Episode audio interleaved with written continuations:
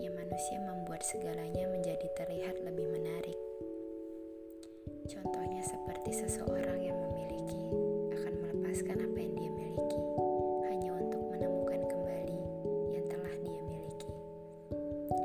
Apakah dengan begitu manusia disebut bodoh?